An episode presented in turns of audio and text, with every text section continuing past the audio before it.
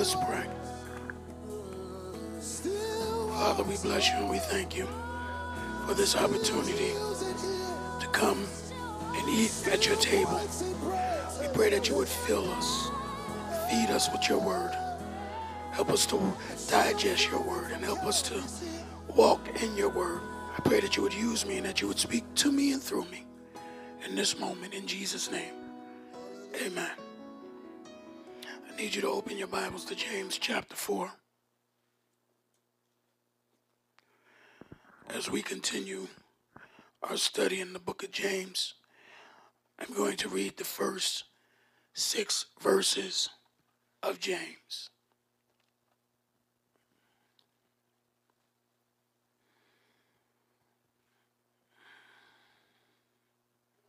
Spirit, help me teach.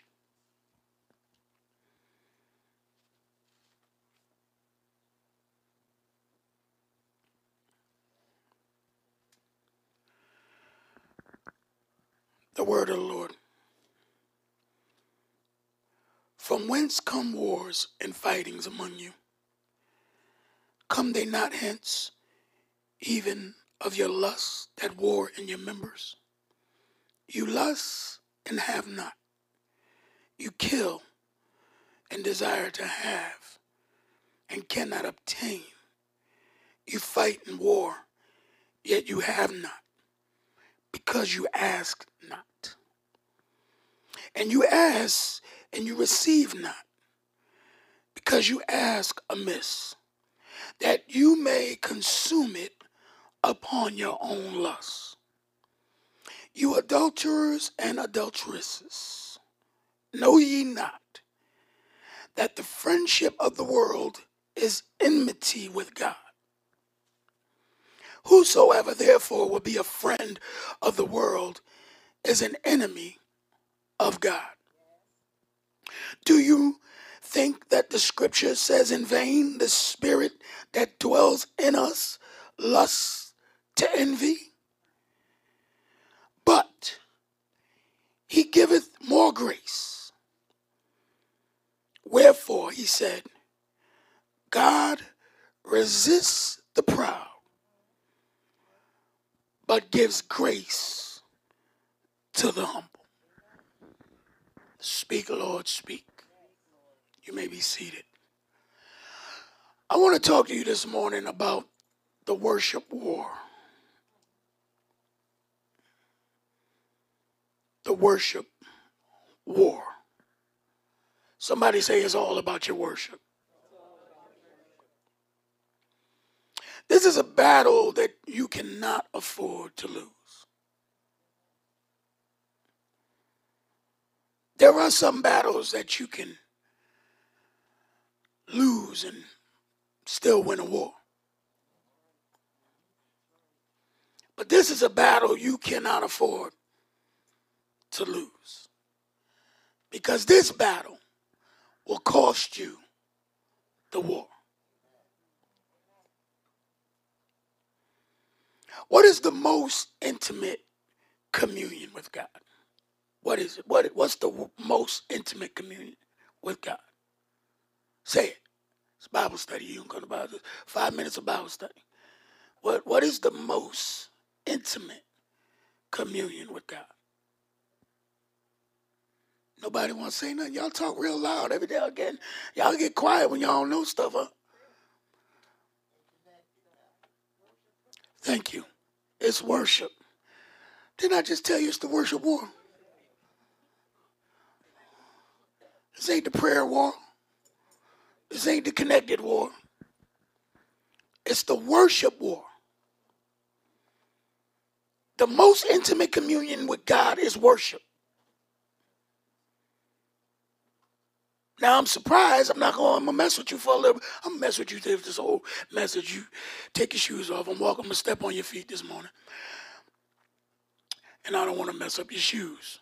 But if you've ever had a worship moment, you know that that is the time you are most connected with heaven. In order for that to happen, you can't be there. If you've ever had a real worship moment, you were not there.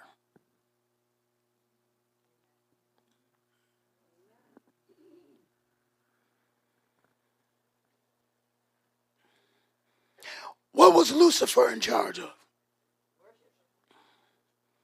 What caused him to have a name change? What, what caused Lucifer, who was beautiful and majestic, pipes flowing through his body, what, what caused him to have the name change from Lucifer to Satan? It was pride, but what was that pride?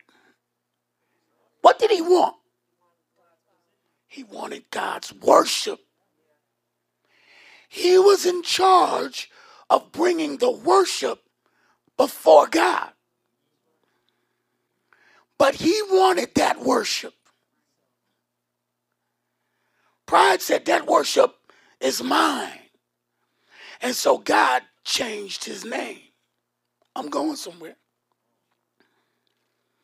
Who can worship God and how? Who? Say it.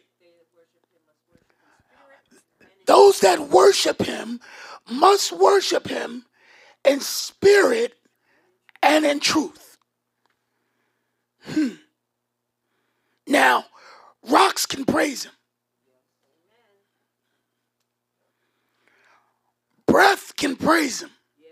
Let anything that, everything that has breath can praise him. Rocks can praise him. Because they cry out. Creation can praise him.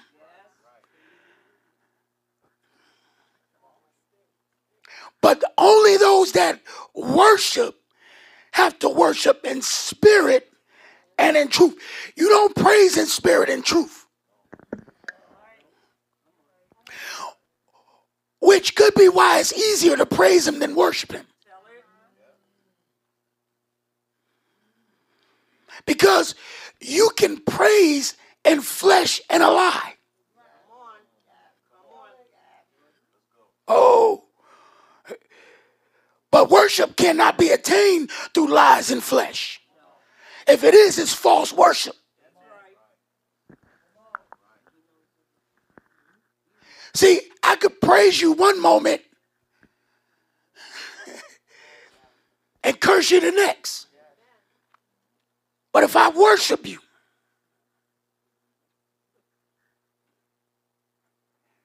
worship make you do crazy things. That's why God was so against false worship, but he wasn't against false praise.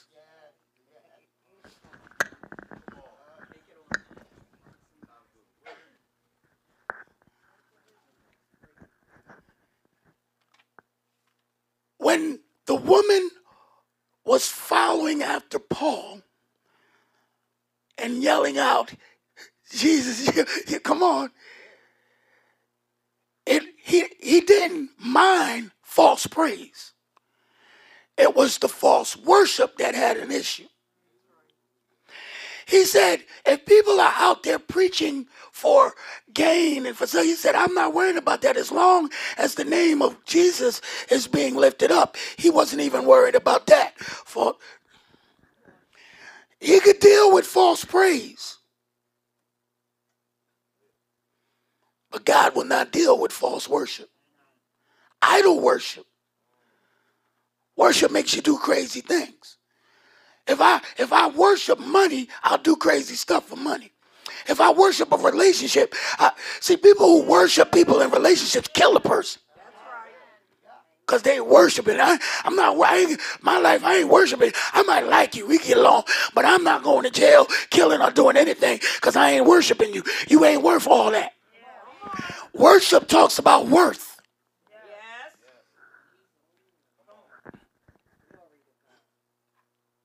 So, so it would make perfect sense why worship would be what Satan wants, what he attacks, is what connects you most with God. He hates that connection. He don't mind you going to church. He don't mind you giving an offering. He don't mind you reading scripture. He don't mind you doing nothing. But if you ever start worshiping, because worship will make you change your life. Worship will make you move different. Hmm. Somebody said, now it's making sense. See, this is what, so so watch this now. Watch this. Come with me. I'm going to, it's all set up. I'm about to be, I only got a couple of points. I'm going to get you out of here, but it's going to be pretty, it's going to be pretty hard. So far, we've seen James be consistent in his writing style, right? We we see the consistency. He's, it's, James is a book about action. It's a book about seeing if you are really what you say you are. It's, it's a book where Christian has to put their boots on the ground. You, you, this ain't a talking thing. This is a doing. That's why this church ain't packed. Because we do. And a lot of churches that are about that doing, they don't get a lot of cooperation.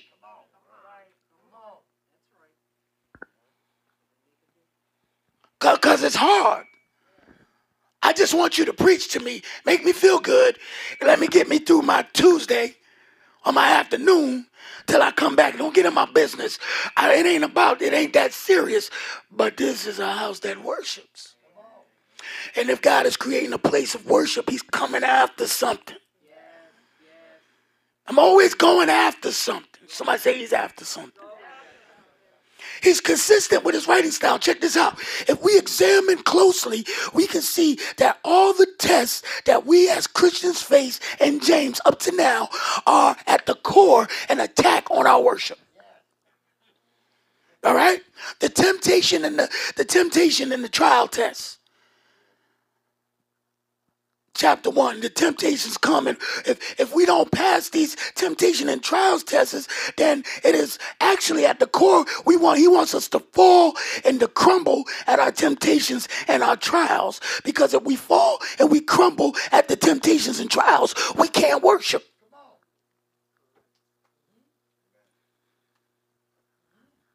Because you're either going to worship your flesh or you're going to do what God said. Uh-oh. The word test. It's a question of our worship. Are you going to believe the word? Are you going to walk according to the word? Are you going to honor the word? Or are you going to honor the partiality test? Who are you going to worship? The rich man? The position? The power? The favor you think you can get from somebody that's in a position?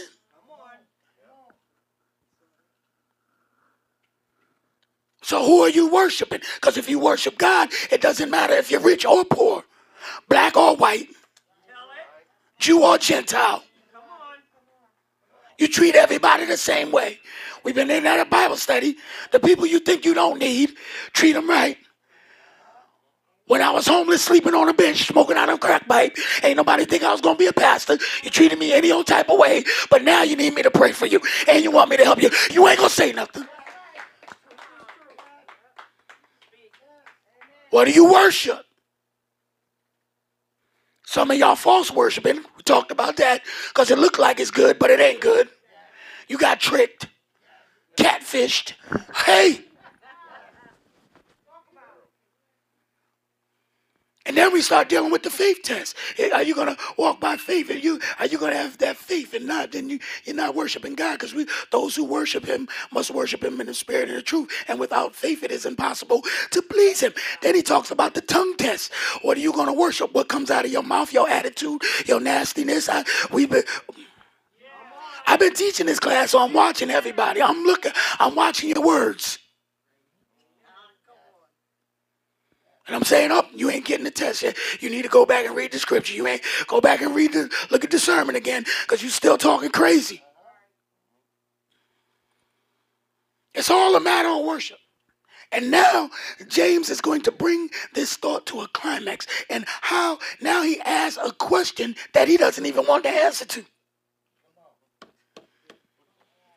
because he doesn't want you to miss it. You ever ask somebody a question, say, wait, wait, before you mess it up. See, I ask questions, want you to mess it up. Y'all scared to answer the questions I ask because you have no idea where I'm going. Keep you on your toes. But James asks us a question. He says, where do the wars and the fights come from? Where do they come from? They come from your own lust that war in your members. And he says, you lust and you have not, you kill. In other words, in the other translation, it says you murder. Somebody say murder. Murder is a very strong word. He says you desire to have and you can't get it because you fight in war. You have not because you ask not. You ask, you receive not because you ask amiss that you may consume it on your lust. Now let me teach this because I know from being in church for the three days that I've been saved um, that people have misinterpreted this scripture terribly. Terribly. All kinds of ways. Because when you read it, it's hard to grasp. It's hard to understand exactly what James is talking about.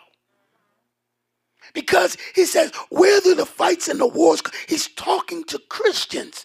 He's talking to brothers. He's not talking to the outside. This is a faith test. This is a test about Christians and for Christians, taken by Christians to be passed by Christians. And he says, where do the fights come from? He's, he's asking, ask yourself, where do they come from? Because it would be okay if the fights came from outside, because we expect them to come from the world. We expect to have fights with the government. We, have, we expect to have fights with family members that don't want nothing to do with Jesus. We expect to have fights from unbelievers, from heathen, from what? We expect to have fights, but we do not expect fights to go on in the church. He said they come from right here, your members. And he ain't talking about your hands, your feet, your eyes, and your members. He's talking about your members. Let me help you. The members you got in your church, that's where the fights come from. He gives us the cause of the war. I'm going to give you three points. The cause, the condition, and the cure. The cause. He lets us know that the cause arises from within the body of believers. The lust that war in our members. All our members got this war going on with lust. This Greek word for lust is taken from the root word hedonism. We talked about that in theology. Hedonism. It is a practice of hedonism. The practice of hedonism says that I need to do whatever makes me feel good. It means that if it causes me pain, I don't want to deal with it. It, it, it, it, it's the symptom, it's like a symptom of a disease through emotions, and it reveals selfish goals. It's a cancer. It's a lust. It, it hides. It, it sneaks up in corners, and then it, it infects the whole body. Selfish goals, lust, envy, and quarrels, and fightings, lusting. So he says, it comes from your members. He says, you lust. You, you, you're trying to fulfill a desire in your own flesh. You want, you want to feel good. And this is the problem with church, because when you come to church, somebody has painted the picture that when you come to church, everybody saved, love Jesus, and going to be smiling and happy and be nice to you. The devil is a liar. You're going to have some nasty people. You got people in here that just came in the day of and day after and the day, the night before, whatever. You ain't going to say nothing. And they were going to treat you like, oh, you, you ain't going to say. It's always the ones closest to you. It's always the ones that you trying to do something for that's going to break your heart, that's going to hurt your feelings, that's going to get on your neverlasting nerves. I said neverlasting because they ain't everlasting. They neverlasting nerves. They going to get on that last nerve. It's, it's lust because it's pride and it's going on. on in the church. And you could be praising God and hallelujah, slobbing on the floor, messing up the carpet, everything else, and get up and look somebody right in their face and say, Negro, if you don't, you ain't gonna help me. But it's going on right up in the church. And next level is next level for a reason. Because we got next level worship, next level praise, next level preaching, and next to the level drama.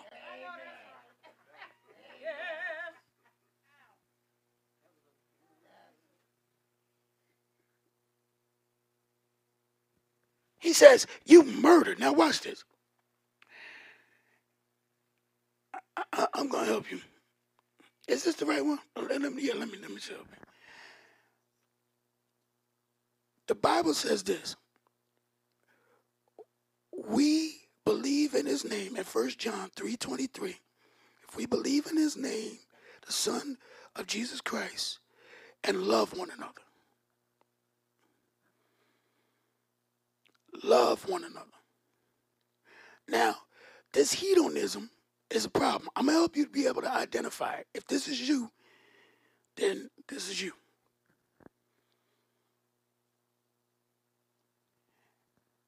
An advantage of being willing to feel disappointment is that it enables us to come in touch with another hidden sin of the heart, self-protection.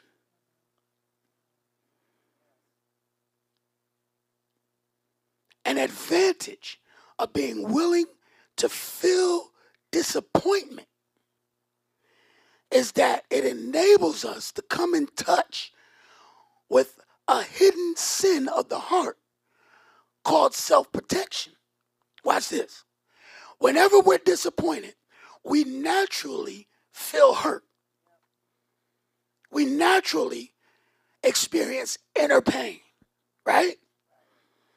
Some people are so affected by it that the pool of pain builds up, and they begin to drown in it. They, they say to themselves, people are the source of my hurt. Stay away from them. Don't get too involved. They see non-involvement as the best way to avoid pain.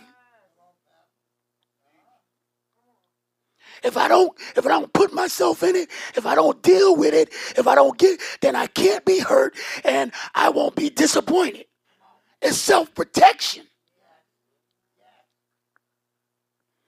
But this attitude is a violation against the law of love. Listen to what Lawrence Crabb says. Uh, he's a Christian psychologist. I quote, "Deficient love is always central to our problems. Behind most of our problems is a failure to love others as we love ourselves. If we refuse to move toward someone in the spirit of love for fear they may disappoint us, then we are more interested in protecting ourselves from pain than we are in loving someone. And that is sin." Woo! Did you ever think self-protection was a sin? Watch this.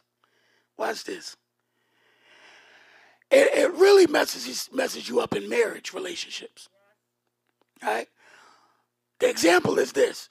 A man who shouts angrily at his wife early in his marriage is setting up a self-protective system that says, if you disappoint me, there will be consequences.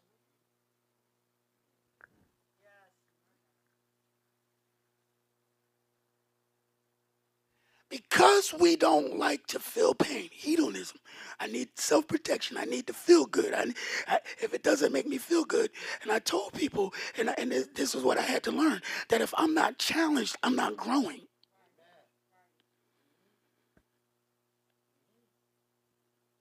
I learned somewhat to not complain so much about the people that God sends to me, because I asked God to grow me. And you are the vessel he chose to do it.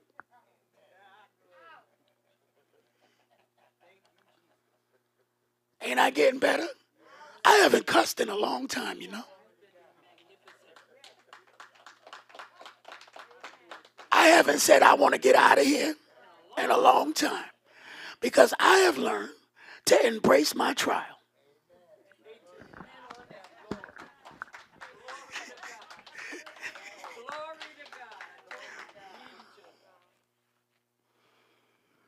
It's self-protection. So we have to be careful, because that's what people say. You know what? I just want to come to church. I don't really want to get in nothing, because, you know, if I get in something and I get my feelings hurt, or, or, you know, we jump in and out of ministries and different things because somebody hurt my feelings. And now, you ain't got to say nothing. I brought my own amen.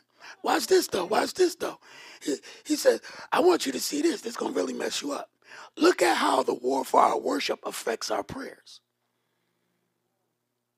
Because he says, you ask and you don't get. So that you can, because you ask amiss, so that you can spend it on your own pleasures. This is the thing that always messed me up here, because I'm trying to figure out, okay, I can get where the wars come from. So picture it. The wars are coming from within the church. They're in the body. It's, somebody's fighting. And now I'm praying, you know, but I'm not receiving what I'm praying for, because I'm not asking right. Yeah, listen. You know the warning that he gives husbands. Who, where my married men at? We know this scripture, right?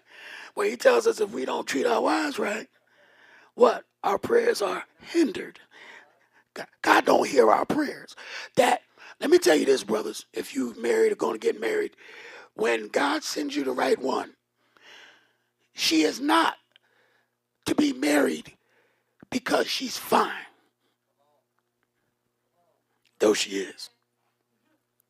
She is to be married because she's favored. See, when sisters understand they're not flesh but favor,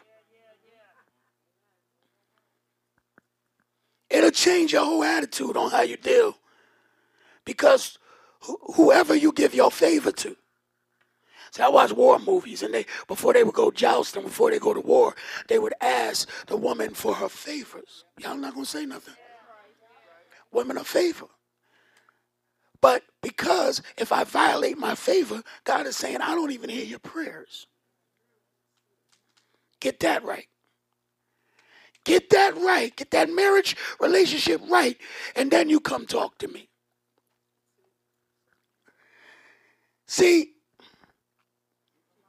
just like that warning, he's saying our prayers as members are being hindered with our communication to the Father, because uh, I'm trying to I'm trying to get this so you so you so you can really understand it. All right. So listen. All right. Let me let me let me slow down. Take your time. All right. When I'm praying, because I have a fight and a war going on, I'm not praying right. I'm beefing with Andrew. Father, in the name of Jesus, I pray that you change Andrew. He know he ain't right. I pray that you help him to understand he ain't right. I need you to do this, Lord, so that I can serve you better. Because I don't like Andrew, but I need to like him, but he ain't right. So make him right, God. Fix him, Jesus. I need you to help him. You ain't getting nothing, because the prayer ain't supposed to be about Andrew. The prayer's supposed to be, Andrew is getting on my nerves, Lord. But I need you to help me to show him love, to be patient, to be kind, and to, to speak nicely to him, because he's my brother in Christ. And Lord, I know you're working on my patience, and I thank you for working on my patience through my brother Andrew. And I, I'm going, y'all ain't going to say nothing, because y'all ain't praying like that. Now, I know, you know, it's all about me. That's why you ain't getting nothing. Because you keep praying for God to fix that, when you need to be praying, God, fix this. It's not about the other person. It's about you.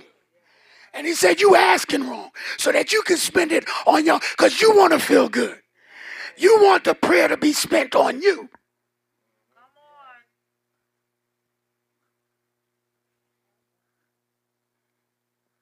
So he says, you adulterers and adulteresses. I thought we were supposed to be nice with our speech. Somebody walk up to you, you adulterer and adulteress. Don't you know that friendship with the world is enmity against God? War, enmity is a strong word. It's war, hostile. It's hostile against God. So whoever wants to be a friend with the world is an enemy of God. Oh. Or do you think that the Spirit says in vain, the Spirit dwells in us, lust to envy? Now I'm going to break this down. I'm giving you the condition. We know the cause. The cause, say the cause, the cause is me. Is me. There you go. Because you can't be helped until you take responsibility. The fights are coming from you. Do you know it takes two people to fight? That if you get in the ring and I don't swing, you look like a fool. But if you hit me and I don't swing back, then I look like a fool. I'm just saying. It takes two people to argue.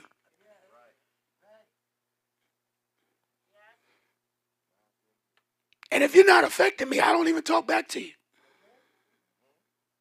You, you, you, you seem like Charlie Brown's teacher to me. I'll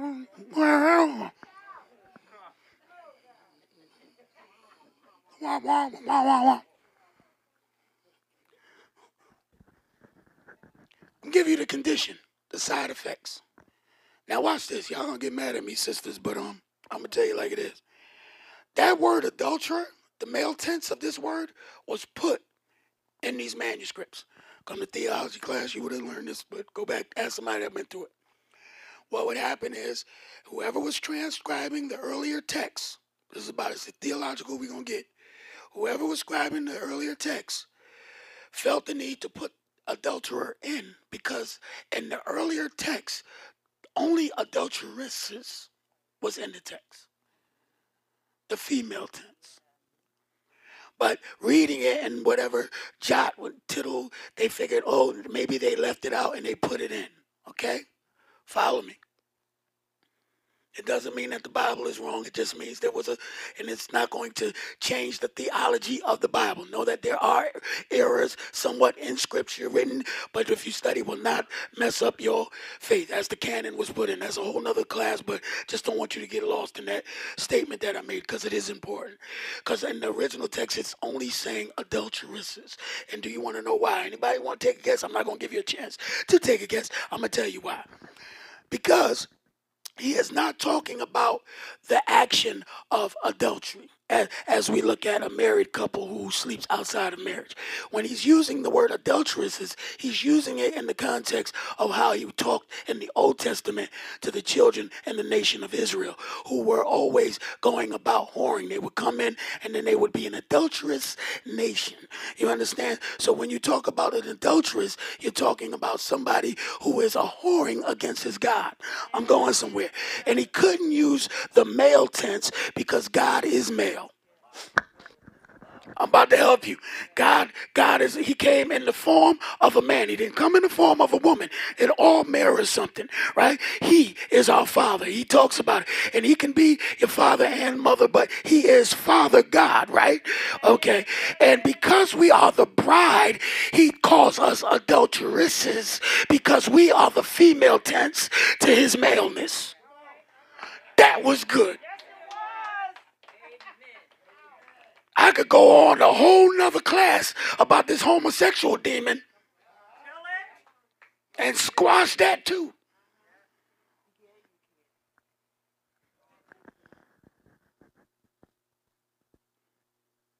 It's Adam and Eve, not Adam and Steve.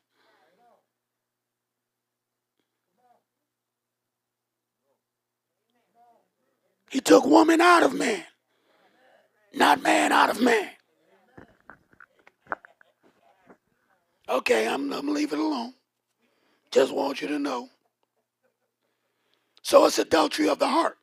And this is why he says, if you want to be a friend with the world, then you make yourself an enemy of God. Let me make it clear for you. If you want to handle the fight the way the world does, then don't ask God to fight the battle. Because as my friend, I fight for my friends. But if you're a friend with the world system, you're an enemy to my system. And this is why it's hard to get people to get along, because you want to still operate in your flesh according to a world system, which says if they do me wrong, I got to do them wrong. And until they do this, then I won't do that. And y'all know, I don't need you to say amen, but I'm coming after a demon. You either want to do it God's way or you want to do it the world's way.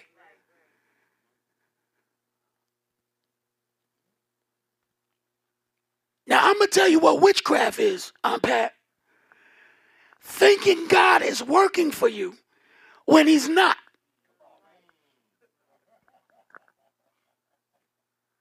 Because just because it's a good thing and you feel good and everything seems to be good doesn't mean it's God.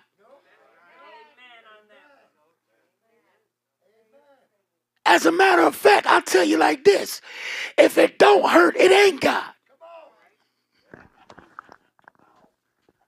When God's coming after something, Andrew, it's going to hurt to do it God's way. It's going to hurt everything in your body. Everything in your flesh is going to say, knock him out. And God's going to say, say you sorry. Everything in your flesh is going to say, give him a piece of your mind, even though you ain't got a piece you can afford to give. But go ahead and just let him know how you feel. Nobody cares how you feel. I'm not happy in this church. He ain't never said you got to be happy. Up in there, I ain't happy in this church.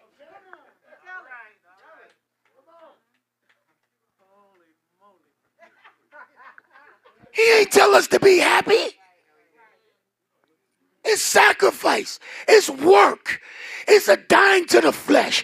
It's a it's a daily process. It's it's a y'all better. I'm tired. We we not. This ain't the age where we can have this pity bad little church crap going on when we got people in the streets dying and then we fighting up in here. You might as well be blood or crap. Make me preach this thing and I will come down your lane. You either want it God's way or the world's way. That's why God puts leaders over your life. Let me help you, church. If I give you direction and you don't follow it, it could be detrimental to your life.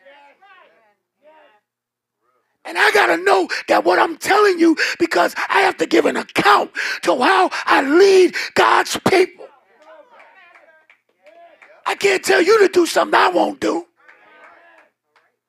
I don't care how you feel. Your babies care how, how you feel, baby. Is it good? Good, good. Let me give you a binky. Let me give you a pass back. Let me change your diaper. Let me. And I don't care. You grown. Humble yourself. Do what you're told. And you will get blessed because you're obedient.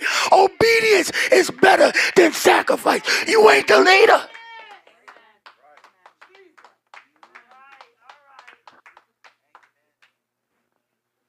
I don't feel like doing it. He ain't trying to control. It ain't about control. I don't want to be controlled. You out of control. That's why you need control.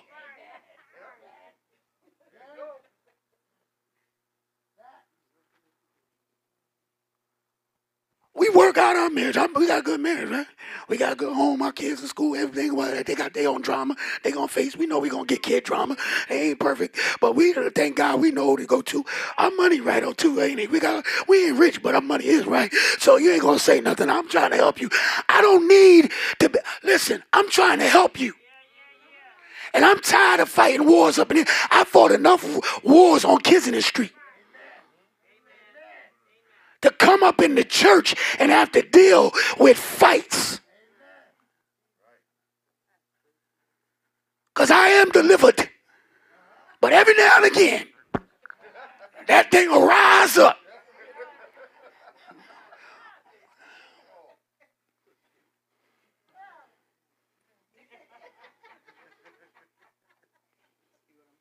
And then he says, do you think that the scripture says in vain that the spirit, watch what he says, the spirit, the spirit of who? Not your spirit, the spirit of God lusts.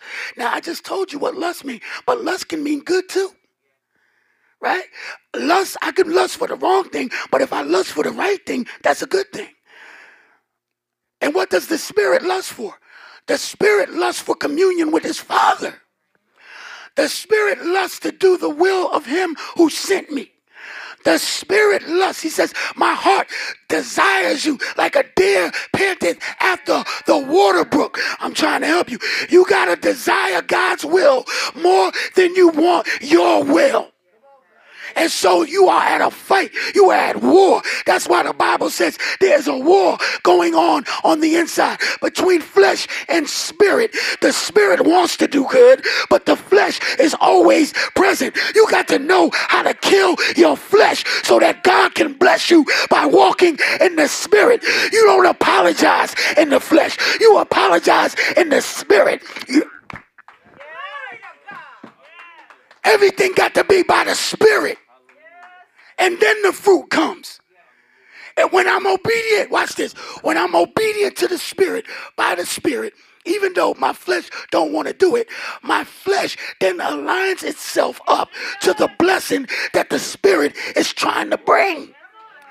So the fruit of the spirit can be developed. When I go into the flesh, then I'm always, I'm, watch this. When I am in the flesh, I am operating under a curse. When I say I don't want to do what God wants and I allow the war to happen, I then open myself up to demonic forces and curses in my life. Somebody say, I, I can't afford that. That's why he talks about, he says, you, you know, that murder, you adulteress, you kill and you murder, you kill. Do you not know that you kill? You when you're, when you're fighting, you're killing somebody. Now, I ain't murdering nobody, but when I'm at a fight with somebody, I done killed you in my mind. John eight talks about your father, Satan. He was a murderer from the beginning. Right? So when I'm when I'm fighting with you and I ain't got nothing to do with you, that's that's them people that like, oh, listen, I'll just cut you out. In other words, what they saying, you dead to me. There should never be a Christian that says to another Christian that you're dead to me. That's murder. And if you live by the sword, you die. You open yourself up to demonic activity. That's why there is an attack on your house. You can't afford an attack on your house. You gotta, when, when things start going crazy in my house, I start checking rooms. I start checking rooms. Not going up, walking in, looking through. I go in the spirit. And I start checking rooms. What is going on in my child's life? What is going on in my life that I have left a door open for the enemy to come in? Men, you are the gatekeeper. You are the gatekeeper. If you are a married man, if you have children, you are the gatekeeper. There can be no demonic activity coming through unless the watchman is not on the wall.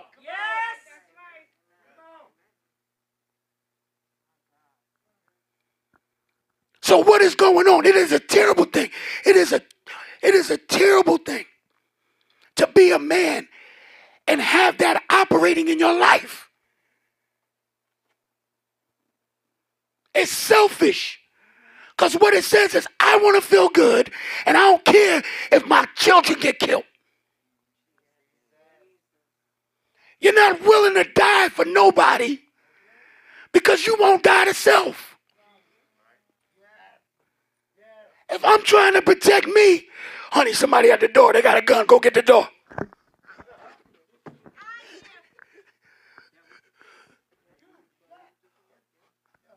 What man gonna see somebody, another man, banging on their door and send their wife out there? And if they do and she make it, if you stay married to that fool,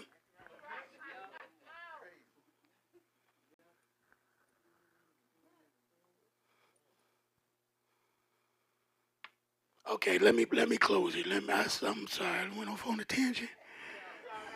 Am I okay? Oh, hallelujah! Thank you, Jesus.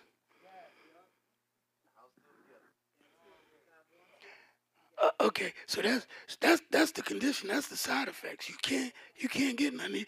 You take you align you see when your friendships are broken, it allows bitterness. He, he turns he turns to our friendships, and it, if we allow this root to take, it takes root, and it takes it makes bitterness, and then you got hatred that take root. And when hatred takes root, that's when you align yourself up to Satan's agenda. So he said that's the side effects. The side effects of what's going on in your life is because you haven't handled that. See, you haven't handled this, so you can't handle that. You can't say you love me and don't love your brother and your sister. And what, what, how can I say I love you but I don't want to deal with you? That ain't love. Because love is patient, kind, come on, long-suffering, gentle, believes no wrong. If, if love believes no wrong, then when you did me wrong, I don't even believe it's wrong.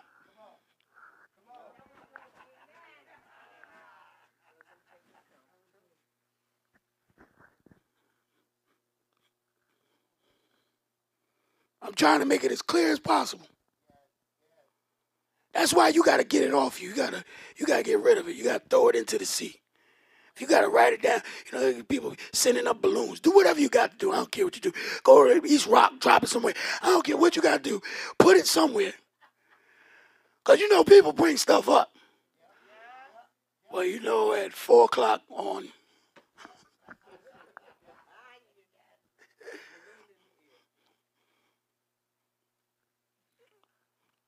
But, let me give you the cure. But, he gives more grace.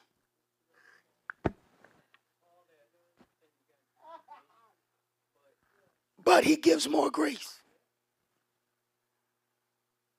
There's a war going on. These are the conditions, but he gives more grace. Wherefore, he says, God resists the proud. I'm about to really drop something on you. But he gives grace to the humble. Listen.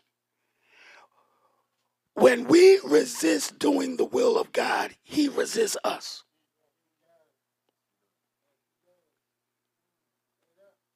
That grace is the door of opportunity to get it right.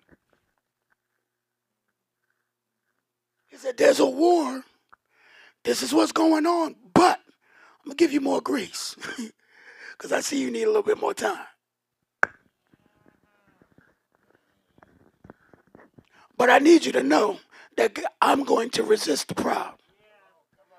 Because the only thing that's keeping you from walking through this door to restoration is your pride. And pride says, I got to be right and you got to be wrong. So now you can't get nothing with God because you're resisting what God is telling you to do. Listen, I really don't care if you don't like me, but I can't afford for God not to like me. Ooh, I could get another you. I can't get another God. Ooh, can't do that. So while I got this door, somebody say, while the door's open, you better walk through it. You better, you talking about an open window, there's an open door. Your arms are too short to box with God.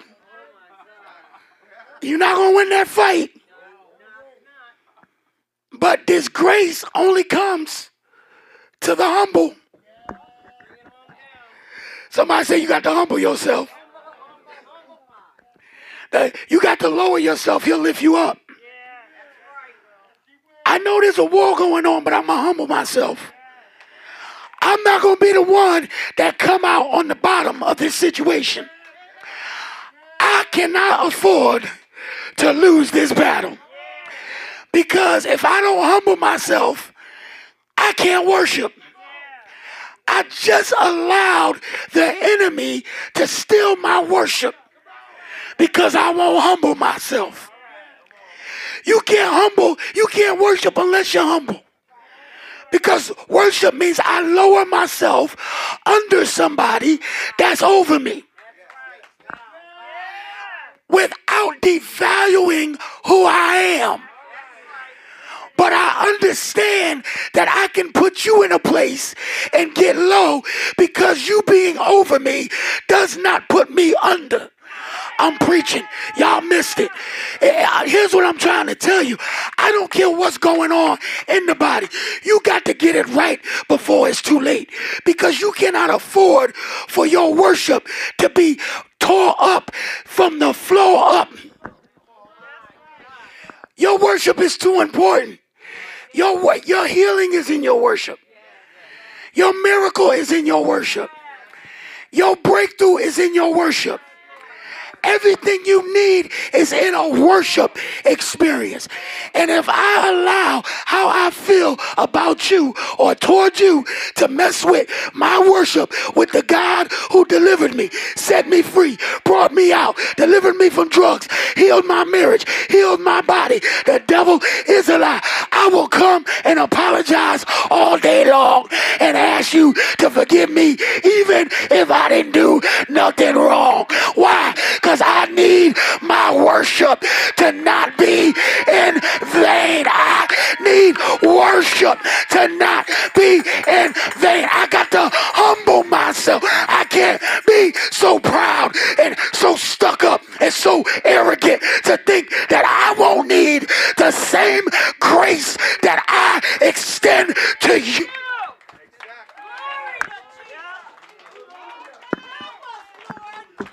Tap your neighbor and say, get it right.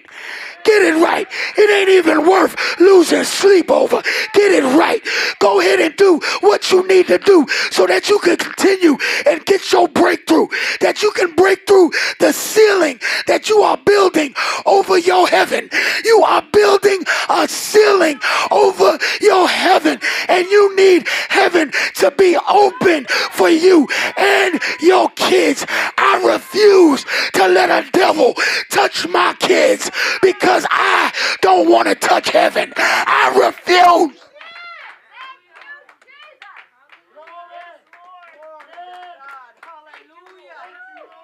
God said, don't even bring it here. Coming up here praying for this and for that, and that ain't right. Get it right.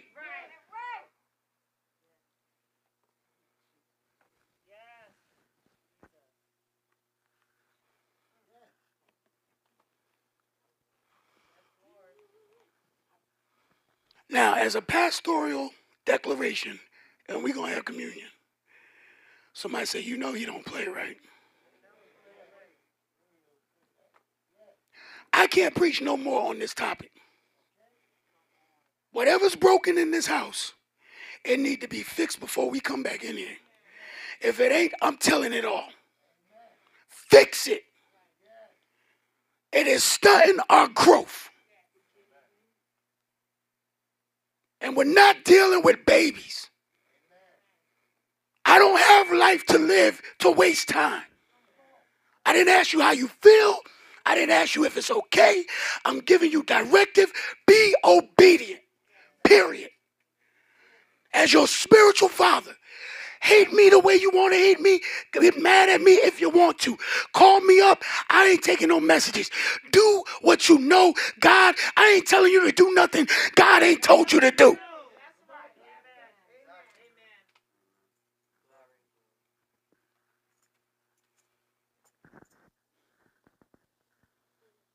Shutting down our experience. I got to get up here, praise and worship, sweat, preach, pray, do everything.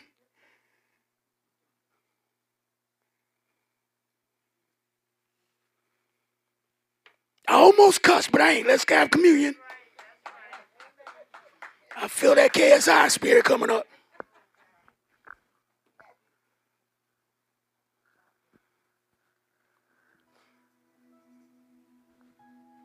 Now let me say this, because I know some of y'all are real sensitive.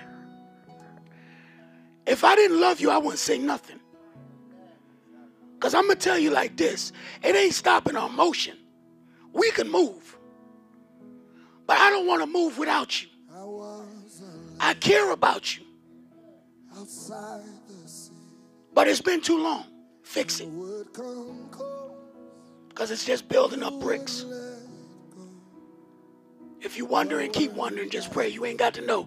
I'll tell you this. If it ain't fixed by next week, you'll know. All right. On the night he was betrayed, he took bread.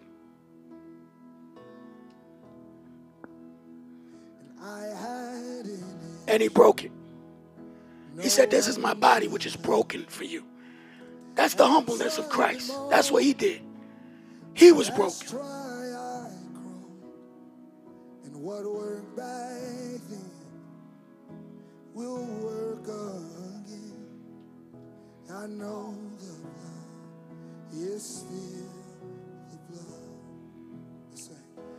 No, all eat in the name of our Lord and Savior Jesus Christ. How beautiful this priceless love I've come to know. Neither me. Somebody else will lean. I know it ain't just me, but these are the hardest things to overcome. We're going to find another carrier. But anyway, that same night he took the blood, the cup. And when he blessed it, he said, this is the cup of the new covenant. The blood that was shed for us for the remission of sins. All drink in the name of our Lord and Savior Jesus Christ.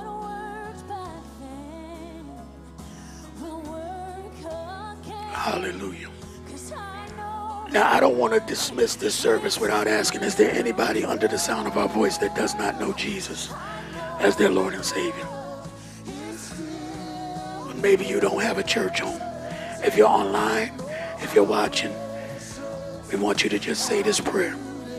Father, in the name of Jesus, I am a sinner, and I believe that Jesus Christ rose and died for my sins. I pray that he will come into my heart and live his life in me. Thank you, God, for saving me.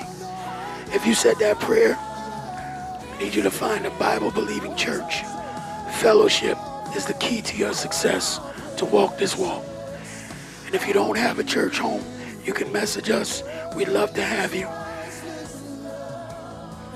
Father, we bless you for everything that has been said and done in this place. Help us to hear you. Help us to hear you and to move so that we can move and grow in this place and in this season. And we refuse to bring old stuff into our new year. So, Father, we thank you for the grace that you've given us. In Jesus' name, amen. Grace and peace.